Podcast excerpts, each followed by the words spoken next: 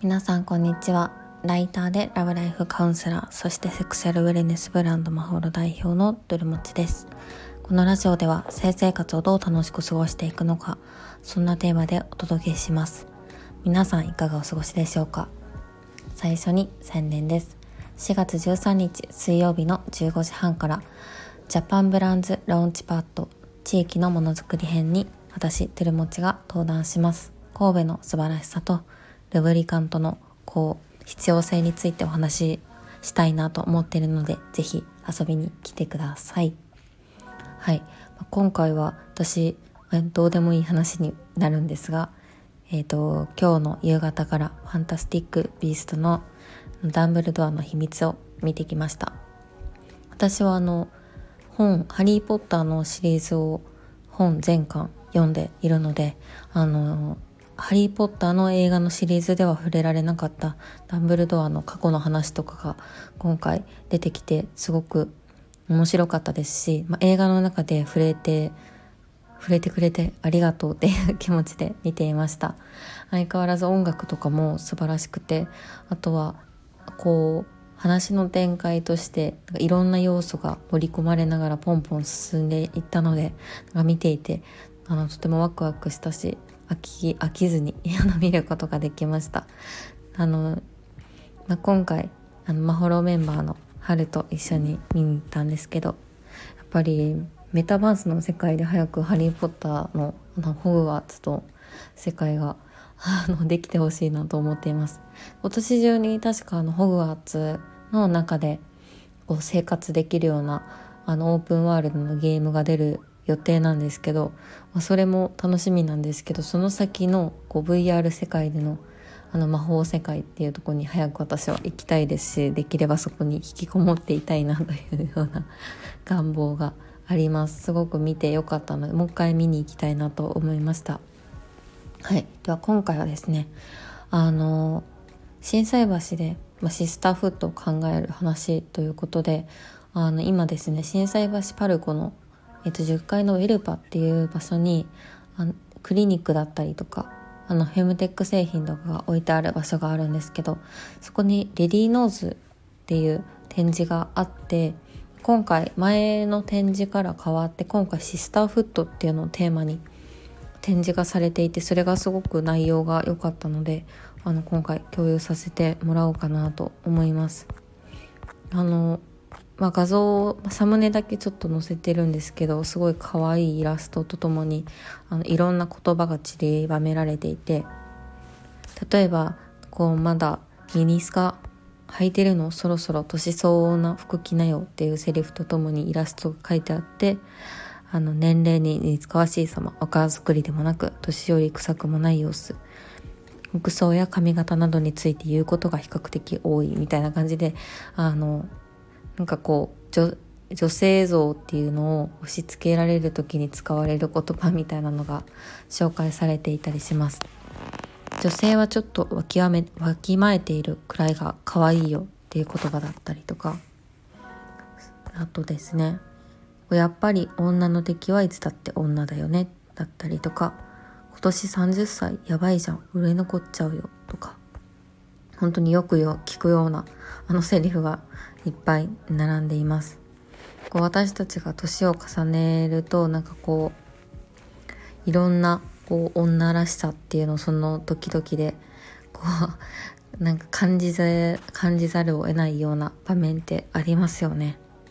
なんか本当にそれに私たちは、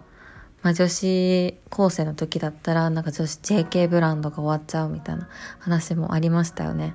なんかもう,、J、もう JK のブランドなくなったわとか JD のブランドなくなったわって言ってなんかそのフェーズごとになんかこう自分のあのこう肩書きみたいなところにこう誇誇りようがありつつなんかそのななくなる瞬間になんか自分の価値がまた減っていくみたいななんかそんな考え方がずっと根付いているなって思います。なんかこう今となっては年を重ねるほどなんかすごい知識も深くなっていくしなんか経験も深くなっていくしなんか年を取るってめっちゃいいことやんって思うんですけどなんか過去の自分はそういうなんちゃらブランドっていうところにこう価値を感じないといけないみたいな風潮がなんだかありましてありましたよね。それにいつも私たちは苦しめられてきたなって思うんですけどなんかその中で誰がそれをそんな言葉を生んでなんか苦しい私たちは苦しんできたんだろうって考えた時になんかやっぱそのその言葉が生まれた時の時代背景っていうのがあるよなってことを考えないといけないっていうのが あってなんかその例えば女性はちょっとわきわめてわきまえてるくらいが可愛いみたいなところもいつ生まれたかわかんないんですけどなんかそうすることであの女性がなんか安心安全に暮らせた時代があったっていうことがに思いを馳せてみてそんな時代があったよなってことも忘れちゃいけないんですよね。なんかうんその言葉があっていやもちろんそれは今の時代こそなんかこう可能性を狭めている言葉ではあるんだけどもその過去ではそういったなんかこう周りの風潮とかそういうなんかわきまえてることが本当にその女性にとっていい状態を与えるっていう背景があったんだよなってことを考えた上ででも今はそうじゃないよねっていう話をなんかしなきゃいけないよなって思っています。なんか言いたいことを伝えるのがすごく難しいテーマなんですけど。やっぱり女の敵はいつだって女だよねっていう言葉もすごくなんかこう分断させるような言葉なんですけど。だからってなんかこううんそうですね。なんかずっとこの言葉がある中でで実際になんかそう感じてしまうような場面も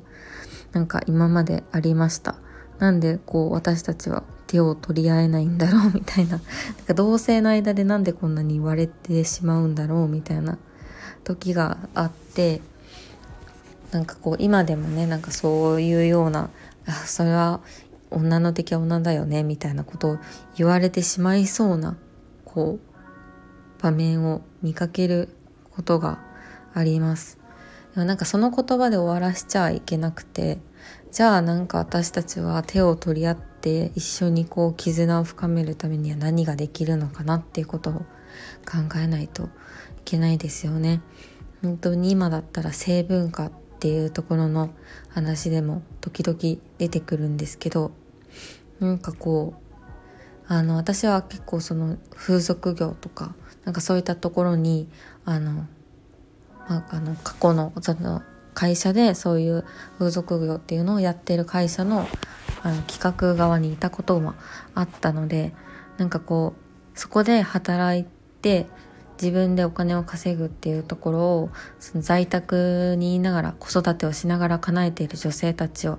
見ていて必ずしもこう女なんか風俗って女性搾取ってことではないなっていうことを思っていたりするのでなんかその辺りのこう風俗業に携わるっていうことについてのなんかこう言論の分断とかを対立を見てしまうといやここは手を取り合うところお互いの話を聞くべきではみたいな ところが割れてしまったりするのがすごく残念に思うことがあります。うん、なんかこうそのことを声かけをする人も分断を進めているしなんかそう思わせてしまうようななんか行動をとってしまう自分たちの行動もちゃんと顧みないといけないなということを私はつくづく思います。本当に。まずこのなんか年齢の話もなんか自分で自分たちの首を絞めているような側面があるのでなんかもう何歳になっちゃったか終わりだわみたいな会話って結構しちゃう癖でしちゃうとこってありますよね。誕生日言われても嬉しないわみたいな。なんかそんなあるんですけどその言葉が自分を呪いにかけてしまうので本当にやめなきゃいけないなって自分自身が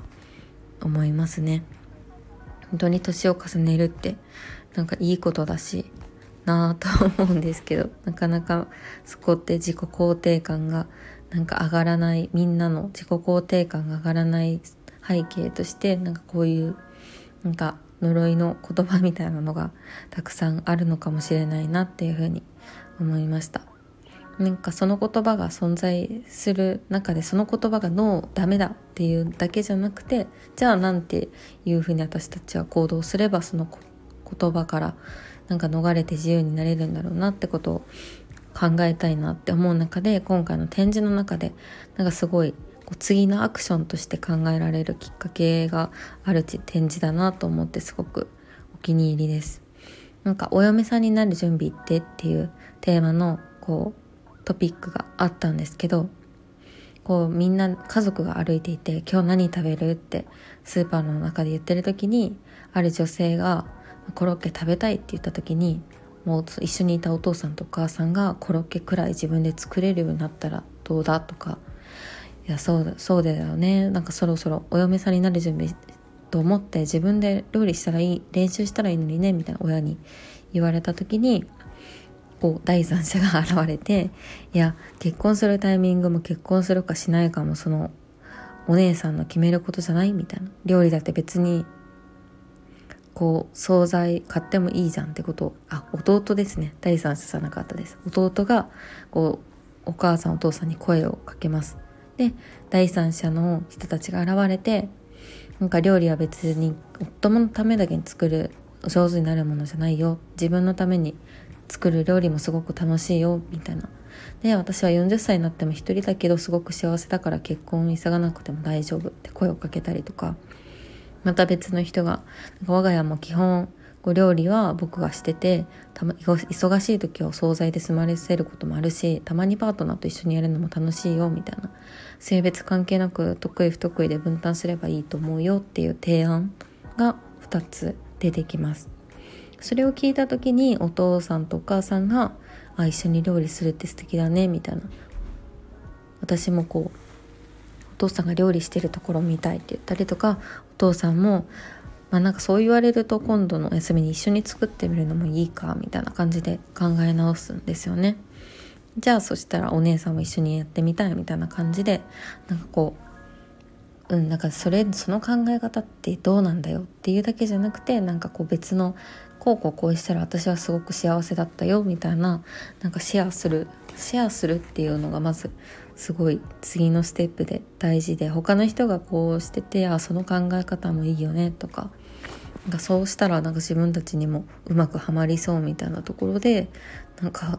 ねツイッターの中とかでもなんかそういう話が生まれて体験談のシェアしてあその考え方も悪くないなみたいな風に広まればいいのになと思うことがめちゃくちゃあります。はいこの展示ぜひみんなに見てほしいなと思うのでちょこっとシェアさせていただきましたなんか私たちがもっと手を取りなが合いながら性別関係なく